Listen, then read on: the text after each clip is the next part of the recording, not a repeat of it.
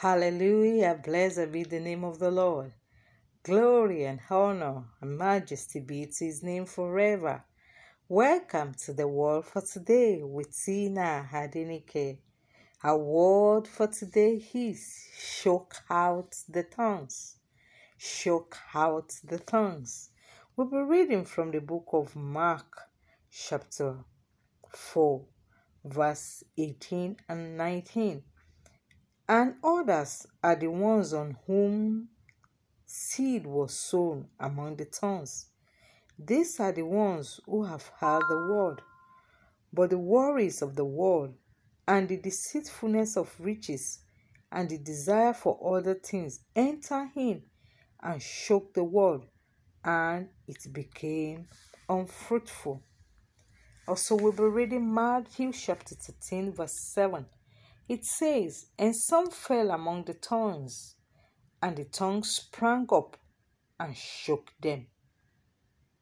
The tongues of worldliness and earthly loss are some of the greatest seductions that woo the heart away from walking intensely with Christ.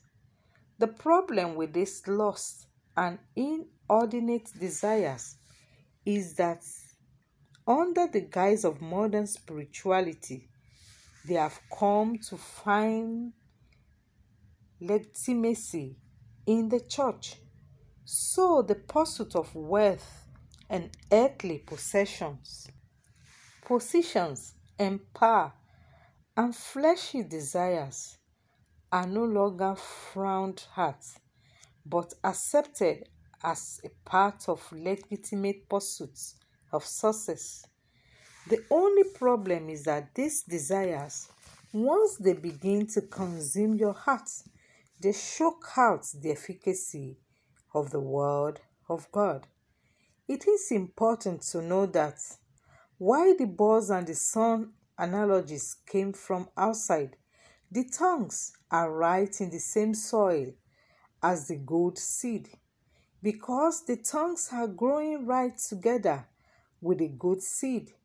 The choking is gradual and progressive and more challenging to deal with, but they can be dealt with. We must become tongues to the tongues.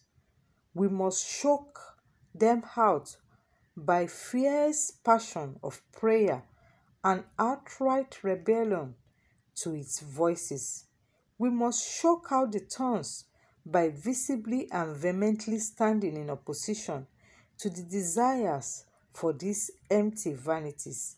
We must choke out the tongues by teaching against it and labeling it for what they are, and that is inordinate loss that corrupt the good seed. The only way to survive the shocking effect of tongues is to go on the offensive and choke them out yourself. It is worth repeating that our faith is in Christ. Our identity is in Christ. We owe Him our allegiance. If your faith is in your spouse or your pastor or your favorite teacher, then your faith isn't in good soil.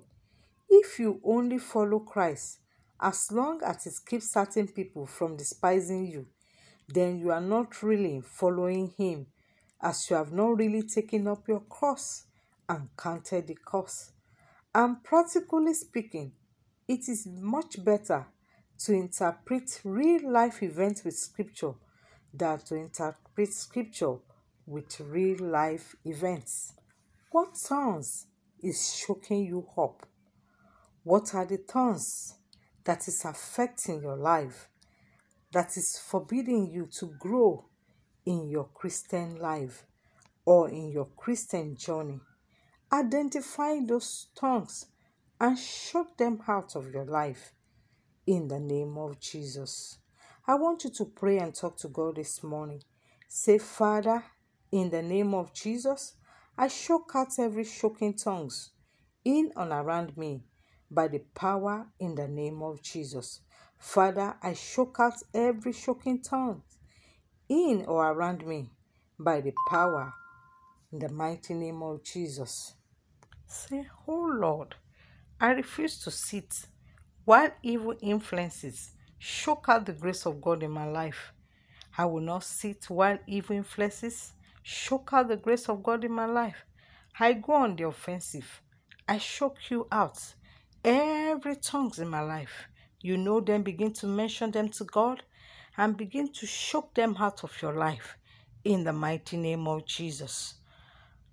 May the Lord give you the grace to live for Him and do what is right and pleasing in His sight in the name of Jesus.